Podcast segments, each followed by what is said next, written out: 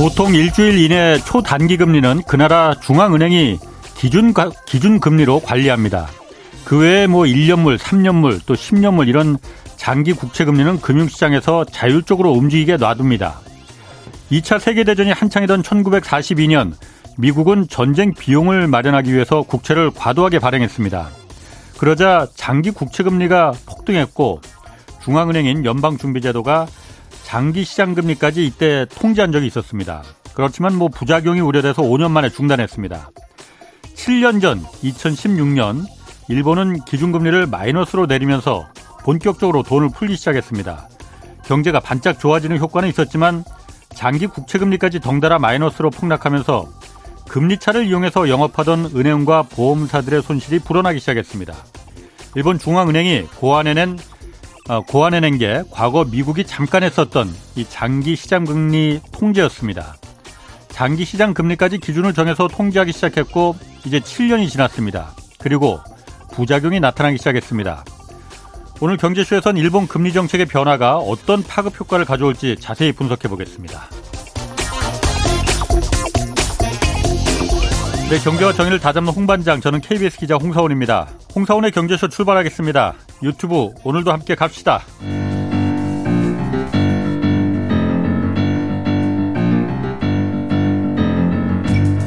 세계 100대 경제학자 가짜 경제 뉴스 감별사 가슴이 뜨거운 경제학자 건국대 최백은 교수의 이게 경제다.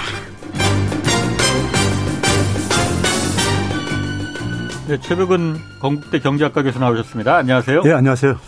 그 오프닝에서도 말했지만은 일본이 어 계속 초저금리 상태 유지하다가 금리 안 올리다가 일본도 결국은 이게 금리를 올렸다고 말해야 될지 안 올려야 될지 애매모호하긴 한데 하여튼 장기 10년물 일본 네. 국채 금리를 갖다가 올렸잖아요. 네. 올린 이유가 일단 궁금하거든요. 네. 엔저 그 환율 때문에 올린 거예요? 물가 때문에 올린 거예요? 어, 몇 가지 이유가 있는데요. 네. 뭐 엔저도 있고요. 예. 그다음에 이제 물가도 있고 어 그리고 이제 기본적으로 이제 외환 보유액에 주는 부정적인 영향. 음, 외환 보유고 자꾸 줄어드니까. 엔화, 엔화 방, 엔화 인재니까 그 방어하기 위해서 아, 예. 사용할 수밖에 사용했었고. 예. 지난 한 작년 8월, 아니 작년이 이제 재작년이군요. 재작년 8월부터 어, 지, 어 지난해 11월 달까지 한 2,300억 달러 정도 줄어들었거든요. 외환 보유액, 보유액이에요. 예. 네, 따라 줄어들었는데. 예. 그러니까 이제 그런 몇, 에, 여러 가지 이제 예. 그 요인도 있지만은 예. 부작용도 이제 만만치 않죠. 앞에서 아. 얘기했듯이 예. 일단 어 금리라는 것은 그어이 하나의 가격이란 말이에요. 자금 시장에서요. 그렇죠. 돈의 가치. 네, 네. 어. 화폐 시장에서 하나의 가격인 네. 대표적인 가격인데 그런 점에서 에, 굉장히 중요한 하나의 지표죠. 예. 근데 네. 이거를 사실 어떻게 보게 되면은 중앙은행이 네. 중앙은행은 대개 이제 기준금리를 우리가 기준금리는 음. 우리나라는 이제 기준금리라는 표현을 쓰고 일본은 공정금리라는 쓰는 표현을 쓰고 예. 연준금리 뭐 이런 것들이요. 할때 이 금리가 가장 초단기 금리잖아요. 예. 가장 단기 아. 금리잖아요. 예. 그리고 이제 나머지 금리들을 우리가 이제 폭넓게 이제 시장 금리라고 음. 합니다. 그렇죠. 그러니까 네. 이제 기, 이제 기간이 긴 이제 장기 음. 금리들인 거죠. 예. 장기 금리들인 네. 건데 에, 시장 경제 하에서는 기본적인 네. 것이 에, 시장의 가격은 예. 시장에서 결정되는 게 맞는 거죠. 예. 원칙이죠. 그렇죠. 아. 그런데 에, 일본 은행이 10년물 국채 수익률을 예. 어떤 이제 그러니까 목표를 설정을 한다거나 아니면 네. 그걸 최근에 이제 폭을 좀 변동폭을 좀 완화를 했다 하더라도 어쨌든 간에 예. 그걸 관리한다는 것은 장기 금리에 사실은 개입을 하는 거거든요. 어. 가격에 그러니까요. 예. 가격을. 네. 그러니까 어 사실 어떻게 보게 되면 이건 시장 경제 원리하고 맞는 게 아니죠. 그러니까 장기 금리가 더 떨어지지도 않고 국채가 더 올라가지도 않고 이렇게 딱고 그러니까 어, 일정한 맞게끔? 범위 내에서 그러니까 에, 최근 이제 변동하기 음. 전까지 예. 예 12년 그러니까 지난해 그러니까 12월 이제 그러니까 예. 우리가 19일 이전까지만 하더라도 예. 어 0.25% 예. 플러스 마이너스 0.25% 내에서 음. 이제 관리하겠다고 이렇게 얘기를 했었고 예. 그 이전에는 이제 0% 관리 시대가 있었었어요. 예. 그동안요. 아. 그러니까 이제 그걸 넘어서게 되면 개입하겠다는 거죠. 아. 예, 이제 그러니까 뭐 예를 들어서 이제 그러니까 국채를 그러니까 사들여 가지고 음. 국채 가격을 그러니까 이제 이제 올려 가지고 올리게 되면은 예. 수익률이 떨어지니까요. 예. 가격을 반대로 움직이니까. 예. 그러니까 시장의 가격을 예. 중앙은행이 그러니까 어쨌든 간에 그것을 조작하는 거죠. 음. 음. 예. 시장에서 어, 어 수요자하고 공급자에 의해서 결정되는 게 아니라 어. 그런 점에서는 그런 점에서는 사실은 이것은 특별한 상황에서만 사실 우리가 아, 동원하는 거예요. 예. 그러니까 예를 들어서 아까 2차 세계대전 이전 직전에 예. 전쟁 중이니까는 미국이 예. 그 당시에는 에, 특별한 어쨌든 간에 이제 그러니까 통화 정책이 어. 필요했었던 것이고 예. 그다음에 이제 금융위기 이후에 연준에서 예. 연준에서도 그러니까 가격은 안 건드렸죠. 금리는요. 예. 양적 완화로 해 가지고 간접적으로 그러니까 어, 음. 돈을 찍어내 가지고 어, 장기 국채 금리라든가 아니면 장기 모기지 음. 금리에 영향을 이제 행사는 했지만은 예. 직접 금리를 타겟으로 하지 않았죠. 음. 그런데 이제 일본은행 같은 경우는 아예 가격을 이제 그러니까는 네, 타겟을 설정을 하고 예. 한다는 점에서는 엄밀하게 얘기하면 이건 시장 경제 원리에 반하는 겁니다. 어. 그러니까 어 가격에 그러니까 사실은 중앙은행은 어떻게 보면 시장의 플레이어가 아니거든요. 예. 플레이어가 어. 아닌데 개입을 해가지고 자기가 가격을 일정한 범위 내에서 음. 가격을 통제하겠다는 거니까요. 그러니까 일본만 그런 거예요, 그러면? 에 우리가 이제 그 최근에는 그러니까 그 저기 저 팬데믹 코로나 팬데믹 이후에 예. 그 당시도 이제 비상 상황이다 보니까는 예. 호주 은행이 잠깐 이제 그런 적이 있었어요. 예. 그런데 이제 일본은 이제 사실 코로나 팬데믹 이전부터 해왔었기 때문에 예. 그런 점에서 이제 사실은 2차 세계대전 이후에는 사실 대표적인 국가인 거죠. 어. 정상적인 상황에서는요. 일본은 왜 그러면 그걸 한 거예요? 그러니까? 자, 그러니까 이제 이게 이제 그러니까는 어, 네. 일반인들이요. 예. 최근에는 보게 되면 이제 그 일본 아베노믹스에 대해서 일본 국내에서도 이제 부정적인 평가가 굉장히 이제 많이 폭넓게 형성이 돼 있고 예. 국내 전문가들도 이제 많이 거기들 이제 그러니까 이제 동조를 하고 계시는데 음. 사실은 이게 한 2018, 19년 전까지만 하더라도 아베노미스에 대한 굉장히 긍정적인 평가가 주를 이뤘었어요. 아, 우리 KBS 뉴스에서도 그때 일본의 뭐 고용률 늘어나고 뭐 예, 그렇다고 그랬었습니다. 성공했다고 그랬었어요. 근데 저는 어. 사실 있잖아요. 아베노미스 네. 시작할 때부터 부정적으로 네. 평가했던 사람입니다. 아, 그래요? 그 뭐 제 자랑이 아니라 제가 그때는 최 교수님을 몰라가지고. 근데 이제 그 당시에는 뭐냐면 저 아. 혼자 그걸 떠들어댔기 때문에 아. 떠들었기 때문에 아무도 사실은 뭐 저를 이제 오히려 아. 오히려 미친 사람 취급한 사람들도 있었죠. 예. 근데 이제 그 이유가 뭐냐면요. 어. 아베누미스의 논리가 사실은 그러니까 이게 황당무계한 논리예요. 음. 아베누미스는 일반인들을 위해서 제가 이제 몇 차례 얘기를 했지만은 음. 이런 얘기입니다. 돈을 대규모로 찍, 찍자 이거예요. 네. 네. 물가가 안 오르니까는 네. 돈을 대규모로 찍자 이거예요. 그러면 음. 이제 돈 가치가 떨어질 게 아닙니까? 예. 엔화 가치가 떨어지게 되, 면은 예. 일본에 적어도 그러니까 수출은 잘 될 거라 이겁니다. 그렇지. 가격에 예. 경쟁력이 생기니까요. 수출 기업들 좋죠. 예. 그러면 수출 기업들 돈 벌지요. 돈 버는 돈 벌고 기업들이 돈 벌게 되면은 투자를 그만큼 늘릴 거라 이거죠. 그렇 그럴 수 있죠. 예. 아. 늘리고 늘리게 되면 또 이제 고용도 증가할 거라 이거죠. 아. 고용이 증가하게 되면은 임금도 증가할 거라 이거고. 예. 임금이 증가하면 소비도 늘릴 게 아니겠느냐. 예. 그러면 소비 세금도 많이 거칠 게 아니겠느냐. 어, 그렇겠네. 소득도 예. 증가하고 소비도 증가하고 그러니까 예. 일자리도 증가하고 그러니까는 예. 정부의 세수도 증가한다 이거죠. 누이 좋고 매부 좋고 다 좋은 건데. 그러면은 예. 결국은 일본 정부의 그 과, 과도한 부채도 국가 예. 부채도 줄어들 줄어들 수 있지 않겠 줄일 수 있지 않겠느냐. 예, 예. 굉장히 장밋빛 전망이죠. 어. 근데 이 논리의 출발점이 예. 이건 경제학을 모르시는 분이 이거를 가지고 고개 끄덕끄덕하면 저는 이해를 하는데 어. 경제학을 아시는 분이 이걸 고개 끄덕끄덕하면 저는 잘못 어. 경제학 공부했다고 제가 얘기를 하는데 학생들한테 저는 고개 끄덕끄덕 했어요 지금. 예, 그 경제학 공부 안 하셨으니까 뭐 그럴 수 예. 있어요. 어. 근데 이게 이게 출발점이 뭡니까? 중앙은행이 어. 대규모로 돈을 찍어내 가지고 예. 찍어내면 만사가 형통이라는 얘기잖아요. 그렇죠. 예. 그거잖아요. 예. 그러면 사실 경제 어. 운영하는 거 되게 쉬운 거죠. 그, 렇지 그렇지. 예, 저도 할 수 있죠. 예. 아. 어, 느 나라는 할수 있는 거잖아요. 예, 예. 사실은요. 예. 근데 에, 그게 사실은 우리가 현실 속에서 그런 시나리오는 우리가 존재할 수 없거든요. 그렇죠. 예. 그렇죠. 예. 이제 그게 어디서부터 이제 거됐냐면요. 일본이 그러니까 기업들은 돈을 벌었는데 음. 환율이 그러니까 이제 올라가게 되면은 우리식으로 표현해가지고 엔화 가치가 떨어지게 되면은 예. 떨어지게 되면은 똑같은 차량을 그러니까 혼다가 예. 똑같은 차량을 똑같은 대수를 팔아도 예. 달러 수입은 고정돼 있어도 달러로 팔 때. 어. 엔화 가치 엔화, 엔화 가치로는 이제 그러니까 아. 이게 많이 이제 증가하잖아요. 수입은요. 예, 그렇죠. 그렇죠. 예. 그렇기 때문에 돈을 벌지요. 그러니까 수출 기업이 유리한 거죠. 예. 버는데 이게 그러니까 기업의 투자로 연결 안 되는 이유는 예. 물량이 생산이 증가하지 않으면은 예. 즉 수출 물량이 안 증가했으면은 음. 기업은 생산을 늘릴 이유가 없거든요. 그렇죠? 음. 그러면 그렇지. 이제 고용도 늘릴 이유도 없는 거고요. 예, 예. 그래서 거기서 이제, 이제 이게 그러니까 일본의 수출 상품이 가격이 싸진다고 해가지고 예. 수출 물량이 그래서 생산 물량이 증가할 것이냐. 이 여기는 이제 그러니까 이게 별개 문제라 이거예요. 아, 어차피 달러로 사는 사람들은 그 100대 살 걸 갖다가 그게 200대로 늘어나질 않는다 이거죠. 네, 그렇죠. 거기다 뭐냐면 아. 일본은 그 당시까지만 하더라도 어쨌든 간에 에, 세계 선진국이었었고 예. 지금도 뭐 선진국으로 분류되지만은 예. 일, 선진국들의 공통된 특징은 뭐냐면은 가격 경쟁력이 아니라 예. 사실은 그러니까 품질 이런 거거든요. 예. 그래서 사실 여기에 대해서 어 파이낸스 타임스가 아베 정권이 출범하던 1월 달에 2013년 1월 달에 예. 아주 그러니까 그 정곡을 찌르는 그 기사를 써요. 예.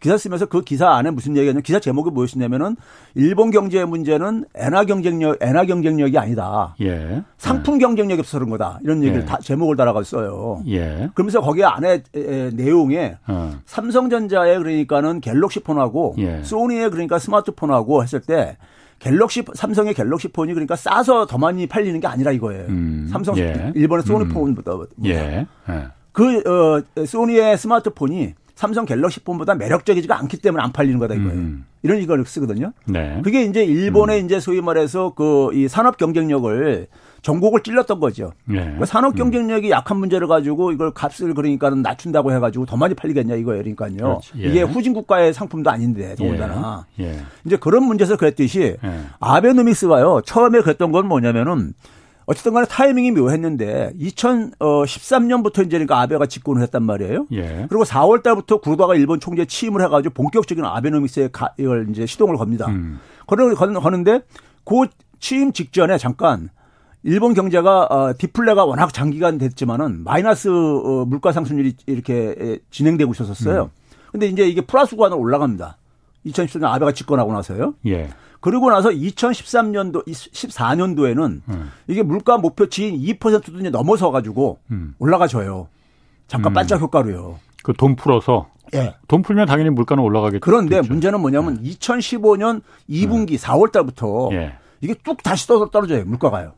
계속 돈 풀었는데? 예. 왜 그랬을까? 예. 잠깐만 떨어졌는데 예. 거기다 뭐냐면은 하반기 하면서 얘 뭐냐면 다시 마이너스로 곤두박질 칩니다. 어. 마이너스로요. 원 상태로 됐네요. 그렇죠. 그게 네. 왜 그러냐면은 아까 예. 얘기했듯이 고용이 안 증가하고 임금도 네. 안 증가하고 그러니까는 예. 사람들이 그러니까는 이게 저기 저 지출이 안 느는 거죠. 예. 일본의 네. 그러니까 소비 지출이 소매 판매액이 30년 전보다 오히려 낮거든요. 예. 그러니까 아, 이게 안 증가하니까 당연히 그러니까 물가 상승 압력이 없죠. 돈은 많이 풀어서도요. 그 푸른 돈은 그럼 다 어디로 갔어요? 푸른 돈들이 그러니까 대개가 뭐냐면은 그 이 소위 말해서 기업 예, 일본 은행이 네. 자산 시장도 많이 들어갔고 들어갔고 예. 예? 그러니까 예. 이게 사실 생산 활동이라든가 이런데 기업이 그러니까 설비 투자하는데 이런데 이게 들어가는 게 아니라 음. 들어간 게 아니라 자산 시장이라든가 예. 아니면 그러니까 돈이 안 도는 거죠. 어, 자산 시장에 들어가서 부동산이라도 올랐어야 되는데 일본 부동산 안 올랐잖아요. 계속. 그렇죠. 근데 이제 뭐 주식 시장은 많이 올랐죠. 회복이 아, 됐죠. 예. 주식 시장 같은 경우는요. 음. 그러니까 이게 생산 활동으로 안 들어가고 음. 일본에 그러니까 사실 화폐 유통 수도가 전 세계 선진국에서 가장 낮습니다. 아, 돈이 안 돌아요. 돈이 돌질 않았군요. 예, 돈이 안 도는 거죠. 예. 안 도니까 예. 자연히 뭐냐면은 물가 상승 압력이 존재할 수 없죠. 예. 그러니까 이미 2016년부터 이게 예. 아베노미스가 이제 삐끗하기 시작하는 거예요. 음, 음. 다시 디플레로 빠졌으니까 2010년 이제 2분기부터요. 예. 예. 디플레로 빠지니까는 그때 이제 뭐냐면 2016년 2월 달에 예. 일본 은행 이제 통화 어, 정책 회의에서 기준 금리를 소위 공정 금리를 마이너스 마이너스 금리를 도입하죠. 마이너스 0.1%. 마이너스 0.1% 도입하죠. 예. 예. 그게 이제 바로 바로 이제 그 디플레 때문에 그렇게 된 거예요. 아. 그 전까지는 그러니까 마이너스는 아니었군요. 그러니까 예, 그렇죠. 기준 금리가 잠깐 이게 반짝 올라갔었어요. 아, 예. 올라갔다가 이게 그하니까 마이너스 금리를 도입을 한 겁니다. 그럼 돈을 더 풀겠다, 초저금리로 그냥 더 하겠다는 걸 노골적으로 드러낸 거라 그렇죠. 이거죠? 마이너스 금리라는 건 일종의 뭐냐면은 시중은행이 네. 중앙은행에다가 네. 돈을 예치하지 말고 예치하면 네. 손해 보게 만드는 거잖아요. 아 그러네. 예, 그렇지. 그러니까 돈을 그러니까. 그러니까 밀어내는 거죠. 예. 갖고 오지 말고 예. 저기 대출을 해주고 막 그래라. 예. 이렇게 하라, 하라는 거죠. 예. 그래가지고 마이너스 금리를 내렸는데 예. 어떤 현상이 일어났냐면요. 우리가 흔히 말해서 이 시장 금리라는 것은 기간이 길수록 금리가 높, 높잖아요. 그게 그렇죠. 정상적인 예, 상황, 그렇죠, 그렇죠. 정상적인 거잖아요. 예, 그런데 문제는 뭐냐면은 일본의 국채 수익률을 보게 되면은 음. 기준금리가 마이너스 0.1인데 예. 그해 한 7월경을 이제 가장 절정에 올라가는데 그해 7월 달에 보게 되면은 만기가 길어지는 것들 그러니까 1년, 1년, 음. 2년, 3년, 5년, 어. 7년, 10년 뭐 이렇게 이제 예. 만기가 국채가 예. 있을수록 뒤로 가면 갈수록이요. 예. 7년까지는 보게 되면은 더 낮은 거예요. 금리가 예. 원래는 당연히 더 길게 내 돈이 오래 묶여 있으면 더 길게 이자를 줘야 예, 될거 이자를 줘야 되는데 예. 그래서 한 마이너스 한 0.4%까지 그러니까 떨어지기도 합니다. 아, 장기 국채가 오히려 예, 한 7년 물짜리 같은 경우는 7월 달에. 그러다 보니까 7월 달에 화들짝 놀래 가지고 다시 그때 어. 이제 소위 말해 가지고 시장 장기 금리의 개입을 이제 선언을 합니다. 어, 잠깐만 거기서 네. 따라가기 힘든데 네. 장기국 장기 시장 금리가 왜 더 떨어졌어요? 단기보다? 그러니까 이거죠. 어. 마이너스 금리를 도입했는데 예. 그때 마이너스 금리 금리를 도입한 나라가 일본만 있는 게 아니라 예. 유럽 중앙은행이 마이너스 금리를 도입을 했었어요. 2014년도부터. 아, 예. 예. 아. 예. 소위 말해서 유로존 사태 이후에 예. 그리고 이제 음. 에, 유로화를 사용을 안 하지만은 유럽 연합의 회원 국가인 일부 국가들도 마이너스 금리를 도입을 하, 고 그랬었었고요. 예. 그래가지고 어, 유럽 중앙은행은 마이너스 0.4%까지도 갔죠. 예. 유럽 중앙은행이 사용하는 기준금리 세 가지가 있지만은 어. 하여간 예치하는 금리는 예. 마이너스 0.4%까지도 이렇게 내렸었습니다. 예. 얼마 전까지만 하더라도요. 예. 그러니까 그럼 그런 상황 외적인 상황도 있고요. 음. 그래서 이제 일본 국채 발행하는 것에 음. 외국인들이 그 투자하는 것 중에 보게 되면요. 한 50% 절반은 유럽에서 투자하는 겁니다. 음. 유럽 입장에서 볼 때는 예. 유럽이 마이너스 0.4%고 여기 마이너스 0.1%면은 예. 여기가 수익률 더 높잖아요. 그렇죠. 일본이요. 예. 그래서 이제 그런 요인도 있고 예. 거기다가 뭐냐면은 아베노미스 그렇게 돈을 풀었는데도 불구하고 디플레가 다시 발발한 거예요. 예. 그러니까 일본 경제에 대한 그러니까 소위 비관적인 전망이 미래가 없다. 예. 아. 그러니까 그게 이제 반영되는 거죠. 예, 예. 우리 소위 말해서 요즘 경기 침체 국면 속에서 장단기 금리가 역전됐듯이 예, 예. 이런 이제 비슷한 음. 현상인 거죠. 아 일본의 미래가 없다라고 판단해서 장기 금리가 오히려 더 떨어지는 떨어졌다. 예. 아. 그래서 제가 뭐냐면 그 당시에 예. 2015년, 16년 이 당시에 예. 일본 경제가 사실은 이제 시간 문제다 이렇게 되는 게 했는데 예. 실제로 보게 되면 2017년도부터 우리가 국민소득을 측정할 때 대표적인 GDP가 있지만은 예, GDP에는 그렇지. 예국인들도 포함하는 거고요. 경제활동도. 예, 예. 그 나라 국민만을 계산하는 게 국민 총소득이라는 게 있습니다. 그 나라 국민들 GNI요. 어. GNI가 2017년에 정점을 찍고 그다음 지금부터가 계속 하락 하락세로 있습니다. 어. 국민 총소득은요. 예. 실질 국민 총소득이요. 그리고 이제 GDP도 2018년에 정점을 찍고 여태까지 회복이 안 되고 있습니다. 예. 예. 심지어 뭐냐면 수출도 음. 엔화 기준으로도 예. 달러 기준으로는 그러니까 잃어버린 10년이 지금도 진행되고 있지만은 예. 엔화 기준으로 18년에 정점을 찍고 회복이 안 되고 있습니다. 예. 그러니까 그 음. 그 얘기는 뭐냐면 아 돈을 그렇게 대규모로 찍은 효과가 수출조차도 안 나타나고 있다는 것이고 음. 그러니까 뭐 국내 소비라든가 생산은 말할 것도 없고 수출조차도 그러니까 더 이상 그러니까 효과가 사라져 버린 거예요.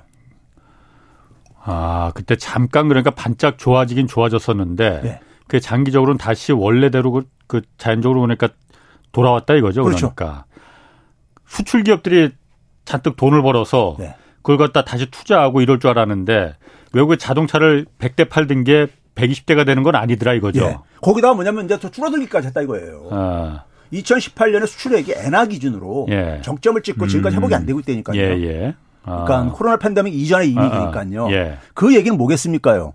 일본 제품의 경쟁력이 예. 후퇴했다는 얘기죠. 엔화로도 그러니까 음, 음. 줄어들었다는 얘기는요. 무슨 말인지 알겠어요. 예. 그러면은 그때 아베는 어, 처음에는 그럴 줄 알, 그렇게 그 장밋빛으로 이제 생각을 했는데 그게 본인 뜻대로 안 돌아갔잖아요. 예. 그러면은 바로 다시 그러면 어, 이 길이 아닌갑다 하고선 다시 돌아왔어야 되는데 왜 그러면 안 돌아왔을까요, 그러면은? 그게 이제 그러니까 소위 말해서 그 일본 경제가요. 예. 이제 정치인들이라는 게 예. 그러면 일본 경제의 그 상황의 문제는 뭐냐면요. 일본이 제로 금리를 도입한 게 예. 99년도부터입니다. 아, 제로 금리를 그때 예. 그렇게 오래됐어요? 그러니까 어. 90년대 자산 거품이 붕괴되고 나서 아, 예.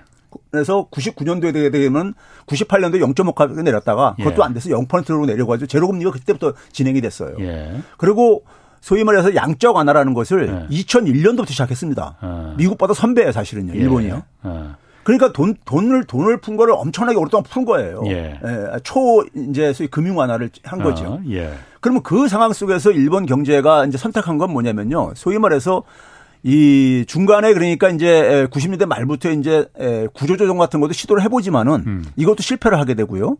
그리고 결국은 뭐냐면 돈을 계속 풀어가지고 풀어가지고 기업들 수명을 연장시킨 거예요. 그냥 버틸 때까지 그냥 버텨보자. 예. 문제는 그러면서 어. 이제 이게 좀비가 된 거죠. 아. 좀비가 된 거예요. 예. 일본의 산업 경쟁력이 이렇게 지금 이제 이렇게 그동안 정체 후퇴한 이유는 예. 좀비가 돼버린 거예요. 예. 좀비가 된 상황 속에서 그러니까는 사실 산업 구조 정도 해보려고 음. 90년대 말에 했죠. 시도했는데 그것도 처참하게 실패로 끝났죠. 예. 저희 예. 창조 산업 육성한다고 해가지고 했는데 예. 처참하게 실패로 끝나고요. 그러면서 어그 음. 상징적인 하나의 그러니까는 그 기사 중에 하나 보게 되면 2007년도에 금융위기 전에 직전에 뉴스위크 미국의 잡지인 뉴스위크에서 하나의 그 기획 기사를 하나 이제 쓰는 쓰면서 뭐냐면요. 일본의 창조 산업을 조롱을 하면서 뭐라 그러냐면은 애플이 절대 일본에서 나올 수 없는 이유. 음. 이런 일본의 애플이 못 나오는 이유. 예. 아. 그러니까 일본이 창조 산업 육성을 아. 한다 그러는데 아. 애플이 이제 자, 애플이 대표적인 이제 그런 그렇죠. 이제 저잖아요. 예. 혁신 기업이잖아요. 예. 예. 나올 수 없다 일본에서는. 이제 그걸 조롱을 하면서 그런 이제 기획 기사 음. 씁니다. 예. 그런데 이제 그 상황 속에서 일본이 사실은 제조업 시대 때 그러니까는 하나의 전 세계적인 하나의 예. 유망주로 이렇게 딱 등극했는데 예. 제조업 이후에 산업 체계의 변신에 실패를 한 거예요. 예. 예. 변신을 하고 나서 그러고 나서 이제 그러니까는 구조조정도 안 되고 예. 제대로 안 되고 진행도 그러니까 산업 구조조정을 했습니다. 막 통폐합도 하고 그랬어요. 예. 했는데 문제는 뭐냐면 새로운 미래 먹거리를 못 만들었죠. 음. 소위 기업 차원 속에서는 새로운 신수익 사업을 못 만들었죠. 그러면 그런 상황 속에서 이제 기업들은 장기간 초저금리로 이런 쪽으로 제로금리라는 얘기는요 수익을 안 내도 버틸 수 있다는 얘기잖아요. 그렇지. 그렇죠. 그렇죠. 네. 그러니까는 에, 소위 생산성이 없는 기업들이 수명을 연장시키면서 일본 경제 전체의 생산성을 떨어뜨린 거예요. 성장률도 떨어뜨리고 상처를 그러니까 도려내지 않고 계속 곱는 상태로 그냥 버텼다 이거죠. 그렇죠. 그러면서 계속해서 어. 쉽게 얘기하면 우리가 뭐 위험하게 이제 위험하지만 스릴 있어 오토바이 타고 가다가 네. 교통사고 나가지고 하게 되면 장기가 병원에 입원을 해가지고 큰 사고 나가지고 네. 예? 했을 때 그러니까는 아무리 운동선수라도 장기간 입원하게 되면 근육이 다 떨어져 나가잖아요. 네. 예? 체, 력이 약화되잖아요. 지금 그 상태라는 거죠. 그렇죠. 예. 제가 그, 이제 음. 일본 경제를 지금 표현하면 이런 이제는 과거엔 좀비 경제라는 표현을 썼는데 예. 이제는 뭐냐면 마른 고목처럼 예. 이게 그러니까 부서져 가고 있는 거예요. 부서져 가고 있고 그리고 여기에서 이제 그러니까 뭐냐면 아베노믹스에 대해서 이제 그러니까 이제 일본 국민들이 이제 거기에 대해서 굉장히 반감을 드러내고 있는 저는 지금 상태라고 음. 보고요. 그리고 지금 차기 일본은행 총재로 어, 어, 얘기가 거론되고 있는 야마고치라는 사람이 음. 바로 이 아베노믹스를 굉장히 비판했었던 예. 사람이거든요. 예. 그래서 이 사람을 가한다는 얘기는 이게 뭐냐면 어 금리를 너무 그러니까는 네. 저금리를 하면서 여러 가지 부작용을 그랬다 이거예요. 예. 부작용을. 예. 그래서 이제 그걸 비판했던 사람이다. 과거에 이제 일본의 부총재 출신인데 이 사람이 네. 이 사람이 그러니까 그걸 부, 에, 비판했던 사람이다 보니까는 이 사람이 그러니까 유력하게 이제 그 이제 새로운 카드로 이제 그러니까 음. 부상이 에, 되고 있는 것 같아요. 예. 되고 있는 것 같은데 에, 이제 기시다가 이제 어쨌든 간에 에, 아베노믹스에서 아베노믹스가 인기가 없으니까는 예. 그걸 계속 유지를 할 수는 없는 상황이고 예. 에, 구도가 임기 끝나는 4월 이후에 상황 속에서 이제 소위 말해서 이제 일본이 이제 금리 정책을 변경을 하는데 문제는 뭐냐면 변경을 하려면은 어 가장 조, 가장 최선은 뭐냐면은 그냥 시장에다 맡기는 거죠. 개입 안 하고요. 정상화라는 것은요. 예. 근데 제가 볼때 예. 그렇게 하게 되면은 일본은 여러 가지 문제가 또 터집니다. 음. 그러니까 뭐냐면 쉽게 얘기해서 국채를 엄청 발행했잖아요. 그렇죠. 천조 이상 이렇게 발행해, 천조 원 이상 발행했단 말이에요. 예. 그럼 그 국채의 가격이 국채 수익률이 올라간다는 얘기는 지금 0. 플러스 마이너스 0.5%로 관리를 한다고 했지만은 어제 오늘 보게 되면 0.5%를 돌파하고 있어요. 돌파했다가 금방 다시 또 내려가더라고요. 그 예를 들면 개입하니까. 그러니까 어, 개입하는 개입, 하는 것 같아 보니까. 개입하니까 이게 걸가는 어, 거예요. 예. 개입 안 하면 그러니까 그게 뚫려요. 예. 그 뚫릴 수 있는 건 볼 수 있는 건 뭐냐면은 그 수익률 곡선이 있잖아요. 예. 수익률 곡선을 보게 되면 그러니까 1년짜리부터 해서 40년까지 예.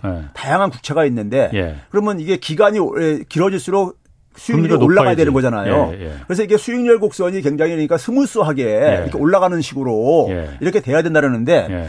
소위 말해서 10년물 넘어가는 순간부터 어. 우리가 영어로 얘기하면 이제 소위 kinked라 그러는데 굴절돼 물속에 이렇게 손 넣으면 이렇게 굴절되잖아요. 예. 이게 딱 굴절돼 버려요. 팍 올라간다. 팍 올라간다. 진짜 그렇더라고요. 그렇죠. 그러니까 20년물은 1.6%가 막 그러니까요. 그렇게 막그 얘기는 결국 뭐냐면 그 밑에 금리를 인위적으로 억제하고 네. 있다는 것이죠. 그러니까 10년물까지만 일본 중앙은행이 통제하는 거군요. 그렇죠. 아니, 그 아. 위에 것도 사는데 예. 그 위에 거는 사는 거를 좀덜덜 사는 거죠. 아. 그러니까 이제 그 위에서가 그 위에가 그렇게 작 이게 이게 아, 아. 급등한다는 얘기는 아. 그 이걸 푸는 순간에 네. 푸는 순간에 그 밑에 것도 같이 올라갈 수밖에 아. 없다는 얘기잖아요. 네. 그걸 의미하잖아요. 네. 그러면 이게 그러니까는 시장에 개입을 안 한다는 얘기는 안 하게 되면 금리가 올라갈 수밖에 없어요. 예. 올라갈 수밖에 없 고 올라가게 되면은 이제 국채 가격이 폭락하는 거잖아요. 그렇죠. 어. 국채 가격이 폭락하게 되면 그 국채 소유자들, 예. 소유자들의 손실을 되게 볼 게 아닙니까? 소유자들은 누가 갖고 있습니까? 가장 많이 갖고 있는 게 일본은행이 됐습니다. 일본 내 은행들. 아니 일본, 아, 일본 중앙은행, 일본 아, BOJ, 아, Bank of 예, Japan이요. 예. 일, 일본 은행이 아베노믹스가 시작하기 전까지만 하더라도 음. 국채 발행액이 한 11%뿐이 안 갖고 있었어요. 예. 근데 지난해 연말에 예, 뉴스에서 이제 보도 나왔지만 50%를 돌파했다. 음. 이렇게 나왔어요. 예. 그 50%를 갖고 있으니까는 일본 은행의 지금 평가 손실 그냥 보유를 하고 있으니까는 팔지 예. 않았으니까 손실은 안 받는 그래서 평가 손이라 그러는데 예. 장부 평가 손실이죠. 평가 손실이 거의 9천억 달러 육박 아니 9천억 엔 정도 육박하고 있어요. 예. 예. 국채 가격이 그만 떨어지는 떨어지는 바람에 예. 어쨌든 간에 예. 이 수익률 올려가지고요. 예. 그 다음에 많이 갖고 있는 게 이제 일본 시중은행이라든가 음. 보험회사들입니다. 음. 그 시중은행이나 보험회사들이 지난 그러니까 한 10년 동안에 거의 보유액 규모를 안 늘리고 있어요. 국채 보유액 규모를. 예. 왜 그러냐면 위험할 것 같으니까. 위험할 것 같으니까 아. 그렇죠. 그러니까 일본 은행이 보유를 많이 하고 있고요. 네. 그다음에 이제 외국인들의 보유가 상당히 많이 증가했어요. 아. 까 얘기했듯이 유럽 어, 투자가들 중심으로 해가지고요. 외국인들은 위험할 것 같은데 일본 은행들도 그 안안 안 가지려고 하는데 왜 그 주로 단기에 예, 가고 있습니다. 아, 장기 국채, 장기 국채는 거, 별로 거래. 1년물, 2년물 그리고 선물 거래를만 주로 어, 많이 개입을 하고 있고요. 예. 그래서 이게 이제 뭐냐면은요. 그 일본이 그러니까 이 변동폭을 음. 완화시킨 이유 중에 한 가지가 아까 제가 외환 보유액을 얘기했잖아요. 예, 예. 일반 시청자들이 이제 그러니까는 그 이 좀 오해를 하고 있는 것 중에 하나가 아. 일본이 외환 보유액이 세계에서 1위죠. 중국 아 중국 아니 중국 다음으로 2위죠. 그렇죠. 지금. 근데 지금 이제 1조 한 2,200억 달러 정도 됩니다. 예. 예. 이 정도 되는데 에, 그 이게 지난 한 그러니까 2021년 8월 이후부터 한 이제 한 2천억 달러 정도 줄어든 거예요. 음. 줄어드는데 예국인들이 보유하고 있는 국채 보유 보유량 예. 보유 규모가요 얼마냐면은 달러로 표현 달러로 그걸 환 달러로 환산했을 때 이게 뭐냐 2,300억 달러 됩니다. 음. 아니 달러로 환산 제가 다면 달러로 환산할 때 1조 한 3천억 달러 됩니다. 외환 보유액을 음. 넘어서 버렸어요 최근에요. 그러니까 외국인들이 갖고 있는 일본 국채량이 예. 일본 정부가 중앙은행이 갖고 있는 외환 보유 달러보다도 더 많다 예, 조금 이거죠. 더 초과됐어요. 작년까지만 어. 하더라도 좀 미달했었는데 어, 외국인들이 일본 국채를 그렇게 많이 갖고 있어요. 예, 많이 늘렸어요. 그래서 어. 워낙 워낙 많이 발행하다 보니까. 예. 그래서 이게 역전돼 버렸습니다. 예. 그러니까 예. 이게 이제 사실 위기 의식을 느끼는 거죠. 누가? 일본에서 일본 일본 일본 일본 일본에서. 예. 예. 예를 들면 방어 능력이 그만 어쨌든 간에 음. 수치가 주는 어떤 간에 이런 어, 압박감이 있으니까요. 예. 그러면 일반 시청자들이 이제 그러니까 오해를 하는 게 뭐냐면 일본이 굉장히 대외 자산이 굉장히 많은 나라로. 그렇지. 순채권 네. 순채권 국가. 순채권 국가잖아요. 맞습니다. 네. 근데 여기서 이제 한 가지 오해를 하고 있는 것들이 예. 오해를 하고 있는 게 뭐냐면 어느 정도 갖고 있냐면요. 예. 일본이 대외 순자산이 예. 대선 주자산이 21년 21년 연말까지까지만 지금 일본의 통계가 나와 있는데 예. 그때 기준으로 해서 3조 한 1천억 달러 갖고 있어요. 예. 3조 1천억 달러. 예. 이게 그러니까 그 이 저기 저 일본 돈으로는 411조엔 정도 되는 규모입니다. 예. 그 이, 이 정도 되는 건데 문제는 여기 이 중에서 이것보다 그러니까 400 한 30조엔 더 많은 것을 음. 되게 민간이 갖고 있는 거예요. 특히 기업들이. 예. 예. 일본 기업이 돈 벌어 가지고 예.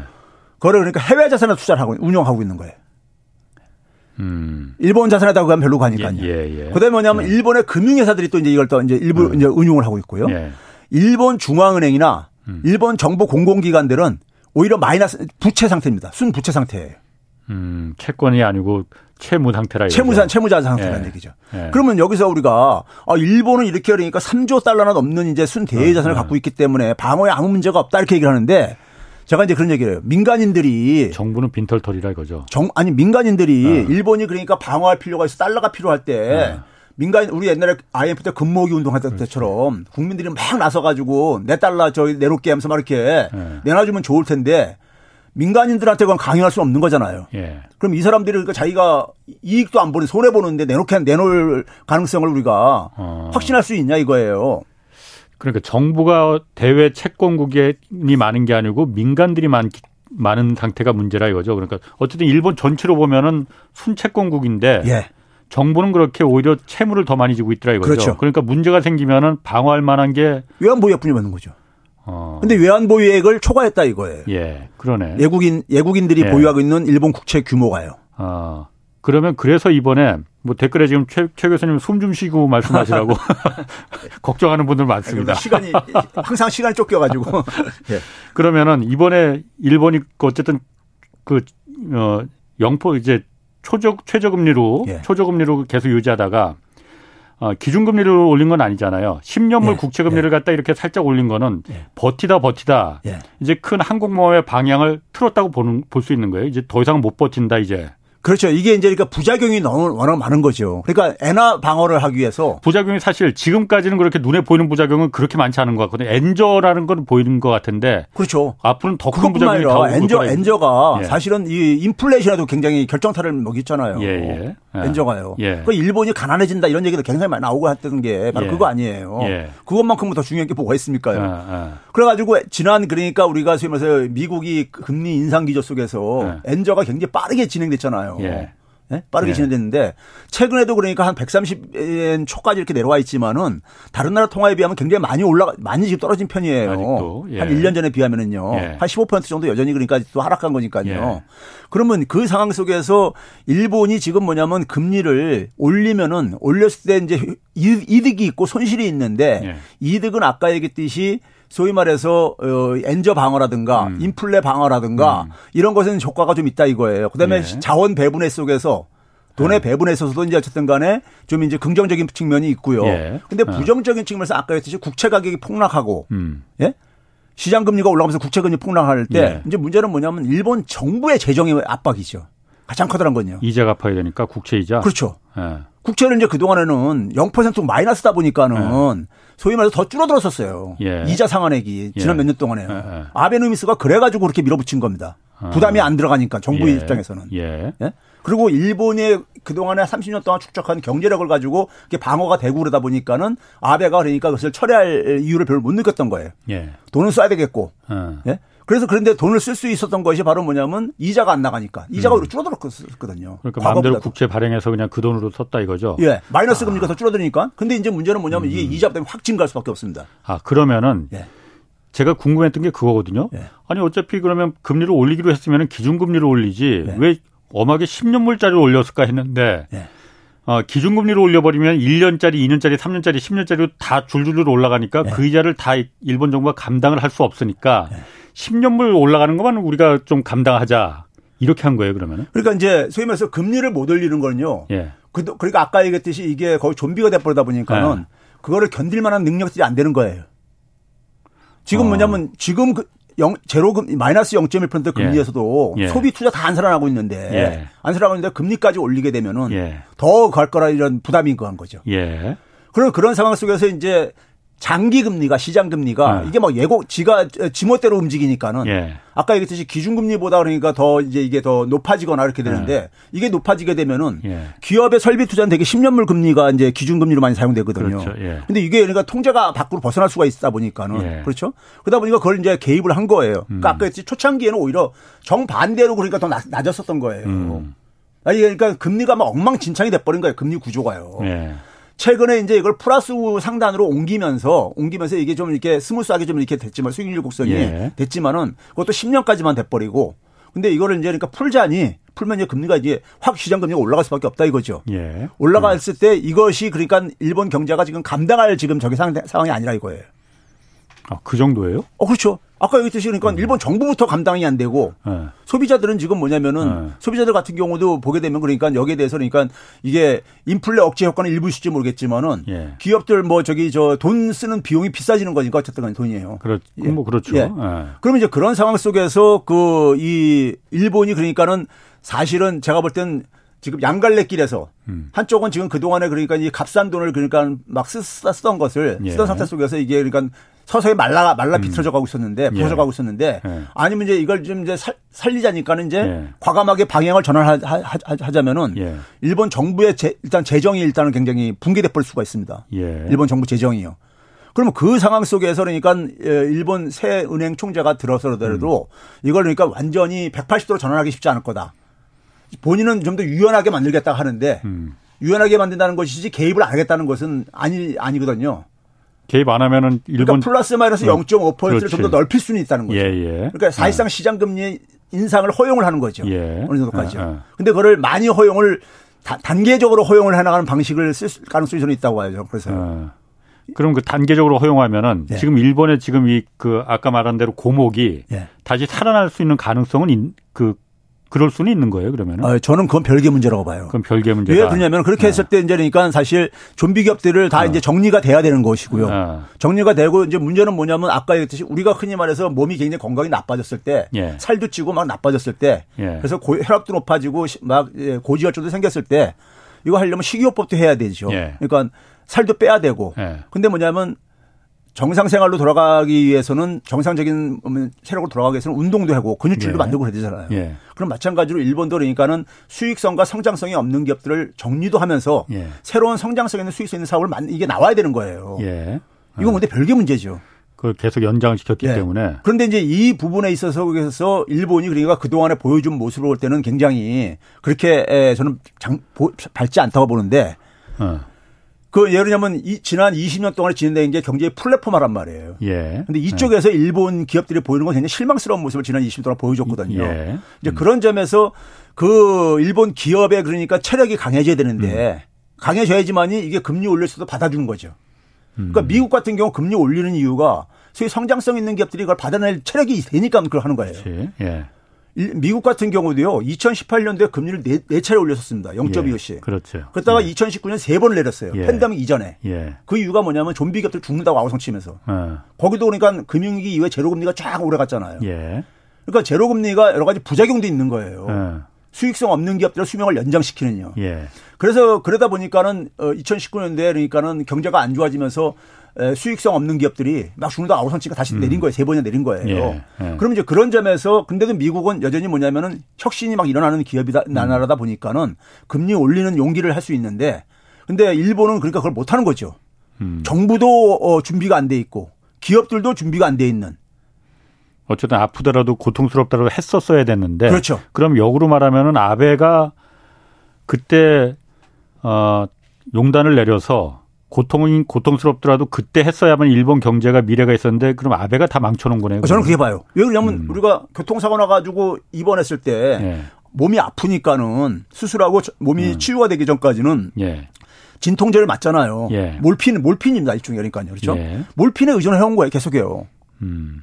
몰핀을 몰핀을 맞고 있는 동안에는 사람이 그러니까 뭐 자기가 별 저기 기분이 좋고 그러니까는 예. 통증이 없고 그러니까는 예. 그냥 견디죠. 그러면은 그 지금 새로 뭐 일본 일본은행 총재가 누가 될지 모르겠지만 그 야마구치라는 네. 사람이 어쨌든 아베노믹스를 갖다가 계속 유지할 것 같지는 않아요. 지금 이게 문제라는 거는 일본에서도 잘 알 테니까. 그러면은 아까 말한 대로 10년물 국채 장기 시장 금리를 갖다 조금씩 더 올리고 예. 뭐 이러면은 예. 어 수, 국채 수익률이 올라간다는 건 국채 가격이 이제 내려간다는 그렇죠. 거잖아요. 예. 근데 이게 smooth하게 이렇게 좀 완만하게 그러면 모르겠지만 영국에서도 한번 그렇게 국채가 폭락한 네, 적도 있었잖아요. 네, 네. 일본 국채가 왜냐하면 지난번에 한 번 그래서 전 세계 국채 시장이 맞습니다. 출렁했잖아요. 맞습니다. 막 폭락하거나 이럴 가능성도 있습니까? 그러면? 그래서 그게 잠깐 좀 나타났었죠. 네. 작년 연말에 예. 이제 0.5 플러스 마이너스 0.5로 이제 변동폭을 넓히니까는 때. 예. 넓혔을 때 국채 국제 시장에 예. 선진국 국채 금리가 같이 다 올라갔어요. 예. 왜 그러냐면은 국채 시장에 들어오는 자금은 예. 크게 이제 단기간 내 변화가 없는데 예. 없는데 뭐냐면 일본에서 이제 이게 수익률이 올라가니까는 예. 예? 올라가니까 글로 자금이 이동이 생기죠. 예. 이쪽 가격이 떨어졌다는 얘기니까 예. 옮기죠. 그러니까 예. 저쪽에는 그러니까 빠지나오니까 예. 이게 올라가지는 거지요. 음, 음. 그래서 그게 그 효과가 나타났거든요. 이제 최근 단지 뭐냐면 이번 주에 들어서 가지고 음. 다시 이제 국제 시장이 안정되면서 왜냐하면 이게 지금 장기 침체 지금 이제 침체가 거된다고 하면서 예. 하면서 그래서 그러는데 일 그게 이제 바로 이제 국제 시장에 미치는 영향입니다. 일본의 일본만 하더라도 굉장히 경제 규모가 큰 나라다 보니까는 예. 일본 국채 수익률에 그러니까 변동폭을 넓혔을 때 국제 시장의 국제 채권에는 적어도 그러니까 상승 압력을 작용할 수밖에 음. 없어요. 예. 근데 문제는 뭐냐면 그것만에 의해서 결정되는 건 아니기 때문에 그러니까 만약 자금 시장이 굉장히 뭐냐면 옛날처럼 그러니까 만약에 소위 이지머니가 값싼 자금들이 풀리는 이런 분위기라면은 그것도 막아낼 음. 수도 있을지 모르겠지만은 예. 근데 음. 지난해 10월 달처럼 영국 영국 사태 일어날 때는 시장의 변동성이 굉장히 큰 상태였었고 예. 미 국채도 굉장히 수익률이 상승하는 이런 상황이 있었기 때문에 그게 맞물릴 경우에는 맞물릴 경우에는 굉장히 그러니까는 어, 파괴적인 결과가 나올 수 있죠. 음. 그런 상황이. 음. 그러니까 그래서 미국의 국채 가격이 올라가는 상황 속에서 일본이 같이 올리게 되면은 예. 더 증폭 현상이 생길 수가 있죠. 어. 그러면은 만약에 예. 지금 사실 최 교수님 말씀 들어보면은 일본이 곧 절단 날 것 같이 들려지긴 하는데 저는 위태위태 보여요.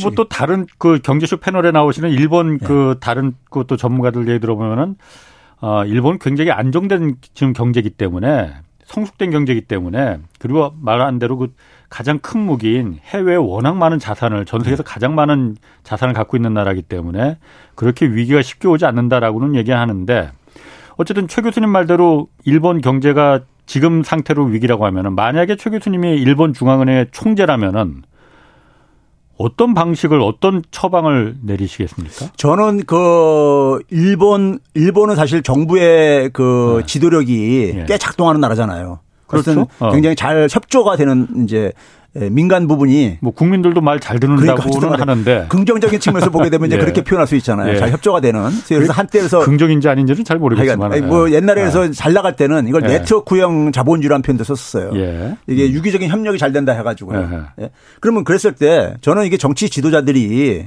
정치 지도자들이 그러니까 이것은 일본 경제에 대해서 솔직하게 이제 그러니까 이것을 같이 저는 테이블에다 끄 끄집어내 놓고 예. 우리가 이렇게 비정상적인 통화 정책을 더 이상 지속할 수는 없지 않느냐. 예. 근데 이걸 갑자기 그러니까 바꾸는 것도 너무나 많은 그러니까 이게 부작 저기 저 충격이 올 수 있으니까는. 예. 근데 시간표는 만들어야 되겠다. 어. 예? 시간표를 서로가 공유를 하고 예. 거기 속에서 정부와 기업들이 해야 될 민간 부분이 해야 될 것들을 음. 목표를 설정을 하고 예. 그걸 해야 되는 거죠. 예. 그래가지고 단계적으로 금리를 정상화 시켰을 때 적응할 수 있는 음. 준비를 그러니까 준비할 시간을 좀 줘야죠. 예. 그래서 어. 그거를 그러니까는 사실 정부와 민간인 부분 민간이 예. 같이 그냥 머리 맞대고 예. 그 시간표도 짜고 예. 해가지고 그걸로 뭐냐 대외적으로도 그것도 마찬가지로 그것도 또 사실 예, 투명하게 공유, 공유를 해가지고 예. 일본 경제에 대한 신뢰를 그러니까는 예? 신뢰를 그러니까 사실 그러니까 확보도 해야 되고요. 이런 게 좀 필요하다고 저는 봐요. 그래서 기본적으로 일본 경제가 그러니까 산업 경쟁력 이런 문제 있으면 이걸 어떻게 이제 그러니까는 바꿔 나갈 것이고 예. 예? 여기에서 그러니까 어, 기업이 해야 될 일이 있고 정부가 해야 될 일이 있고 그런데 예. 여기서 그러니까 우리가 개혁을 해야 될 것들 이런 예. 것들을 다 이제 과제들을 끄집어내야 되죠 책 이, 테이블에다가요. 어. 그리고 거기에 대한 시간표를 짜야 되고 그 예. 시간표를 그다음에 투명하게 공개를 하고 예. 이렇게 해가지고 소위 음. 국제사회 음. 예, 국내뿐만 아니라 국제사회 어쨌든 시장에 어쨌든 간 신뢰를 확보를 예. 해야죠. 어 지금 그 댓글에 꽤 많은 분들이 네. 어쨌든 미국이 지금 어쨌든 미일 동맹이 있는 상태잖아요. 그러니까 네. 미국이 일본이 일단 망하질 망하길 바라지 않을 것이다. 그래서 어 그래서 금리도 더 못 올리고 일본이 망하지는 않을 것이다.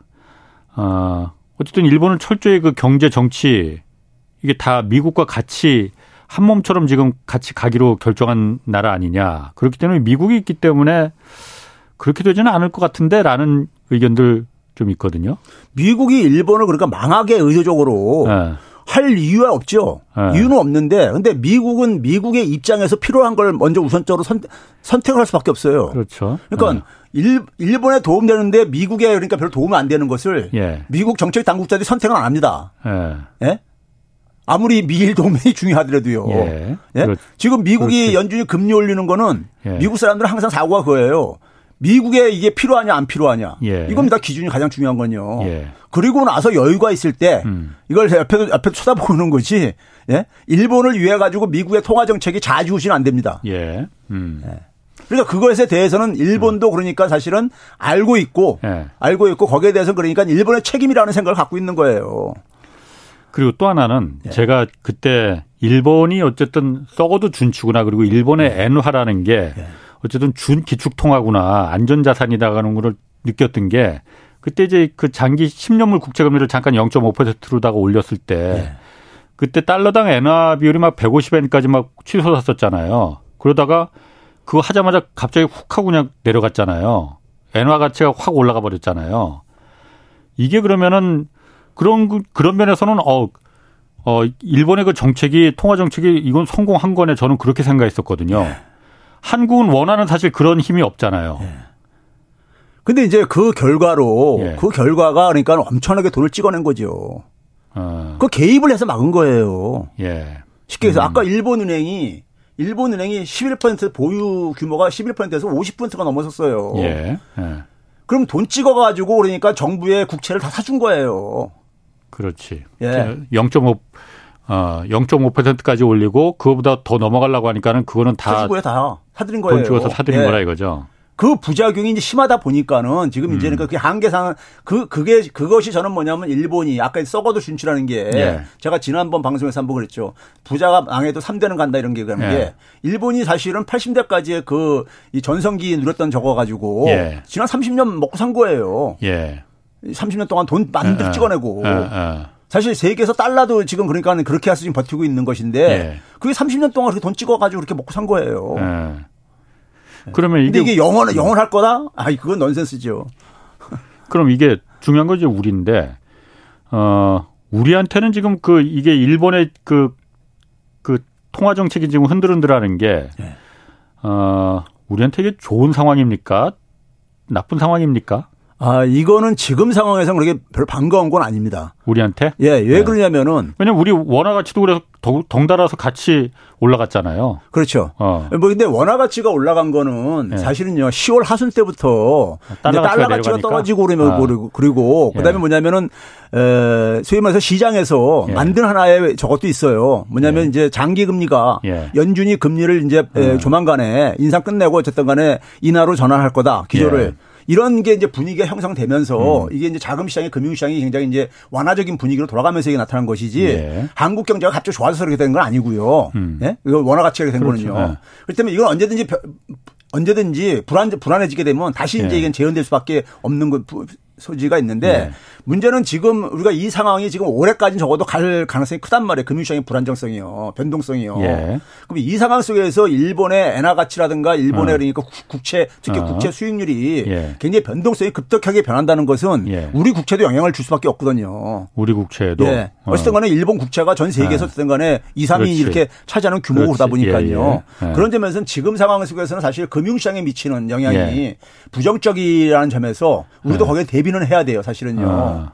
해야 되는 것이고 단지 이제 일본 경제가 그러니까 사실 이게 지금 금융적인 영향으로 지금 이게 문제를 지금 단기간에 영향을 미칠 수밖에 없는데 지금 예. 상황이 굉장히 안 좋은 상황이라 이거죠. 예. 경제가 예. 지금 침체 국면에 진입하고 있는 상황이라 예, 이거죠. 예. 그러다 보니까 그런 점에서는 지금은 우리한테는 좋은 것보다는 사실 저는 나쁜 측면이 더 많다. 음. 단기적으로는요. 예. 그래서 거기에 대해서 금융적인 어쨌든 간에 우리가 아, 대비는 해야 된다 이렇게 저는 생각합니다. 아, 그러니까 일본의 어쨌든 그 전 세계 이제 기관 투자자들이 국채를 담는 이제 바스켓은 다 있는데 거기서 일본 국채도 담을 되고 한국 국채도 담고 있을 텐데 일본 국채 아무래도 비중은 훨씬 더 크겠죠. 그런데 일본 국채가 예를 들어서 수익률이 뭐 갑자기 확 올라간다 그러면은 한국 국채 팔아버리고 일본 국채 다 살고 뭐 이런 경우가 이제 그 요동을 칠 수 있다 이거죠. 그렇죠. 이제 국채 시장이 지난 10월 달이 대표적인 이제 우리가 그 참고할 네. 만한 상황인데 예. 소위 말해서 미국 선진국 국채, 미국채를 포함해서 예. 유동성이 굉장히 악화되고 예. 변동성이 굉장히 커지고 그러는 상황 속에서 예. 상황이 만약에 도래할 경우에 예. 일본 국채까지 만약에 같이 또 이제 그러니까 이게 변경을 했을 때 스탠스를요 예. 했을 때 이게 아까 얘기했듯이 증폭 효과를 가져올 수가 음. 있고 음. 그랬을 때 가장 그러니까는 그 변동성 국면에서 취약한 나라가 우리나라예요. 음. 우리가 지난해 겪었던 것이 원화 가치가 예. 정상적인 국민에서는 그렇게 많이 안 떨어지는 것이 예. 어떤 금융시장이 이제 불안해졌을 때 특히 음. 취약성을 보이는 게 우리나라거든요. 예. 그럼 만약에 취약해졌을 때 그러니까 같이 덩달아서 우리가 그러니까 같이 큰, 큰 폭으로 예. 취약해질 수가 있다는 얘기죠. 우리나라 국채 어. 금리가 큰 폭으로 상승할 수 있다는 얘기죠. 예. 그럼 국채 금리가 올라가게 되면 나 머지 금융 상품에 다 부정적인 영향을 미친다고요. 어. 가장 안전 자산이니까 기준 자산이니까요. 어, 그렇지. 예, 예. 예. 음. 그럼 지금 잠깐 지금 우리가 11월 아, 달 이후부터 지금 금융시장이 약간 지금 저기 음. 이 진정되는 분위기에 예. 잘못하면 찬물을 끼얹을 수가 있는 거기 때문에 예. 그런 점에서 일본의 그러니까 국채 금리 변동폭을 열어놓는 거는 그렇게 예. 저는 어, 우리한테는 예. 금융적인 측면 에서 볼 때는 그렇게 우리한테 긍정적인 측면보다 부정적인 측면이 많다 이렇게 저는 보는 거죠. 그렇다고 해서 우리가 그러면 어떻게 뭐 뭘 대비하거나 이렇게 조처를 취할 수 있는 거는 없는 거네요 그러면은. 그러니까 이제 그 그런 점에서 이제 그러니까 네. 그 우리 내부에 그러니까 금리가 올라가고 그럴 때 음. 금리가 올라가는 건 우리 내부의 실물 경제들이 취약하기 때문에 네. 또 올라가기도 하는 거예요. 아, 예. 그러니까 어, 우리 금융시장이 그러니까 취약성을 그 구조적인 요인들을 좀 미리미리 음. 미리미리 처방을 해야 되는 것이고 예. 그리고 근본적으로는 뭐냐면은 음. 어 그래서 부동산이라든가 이런 문제들 같은 취약성들을 예. 구조적으로 그러니까 이것을 제거하는 문제를 이걸 해야 되는 거죠. 음. 예, 이게 그러니까 금융으로 이게 불붙지 않도록요. 예, 예. 예.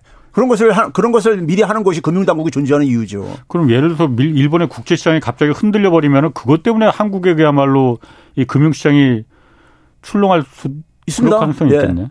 어. 작년 10월 달에 우리나라 국제 금리가 가장 많이 올라갔었어요. 예. 미국 미국 국채가 폭등할 때. 아, 뇌관이 지금 또 갑자기 그럼 일본 그, 그 국채 시장도 또 뇌관이 하나 더 추가가 된 거네요. 그러면. 그래서 4월 이후에 신임 새 총재의 어떤 스탠스를 굉장히 주목을 좀 우리가 네. 해야 되는 이런 이유입니다. 예, 고맙습니다. 최백은 건국대 교수였습니다. 고맙습니다. 네, 감사합니다. 내일은 반도체 산업 현황과 주가 자세히 좀 전망해 보겠습니다. 지금까지 경제와 정의를 다 잡는 홍사원의 경제쇼였습니다.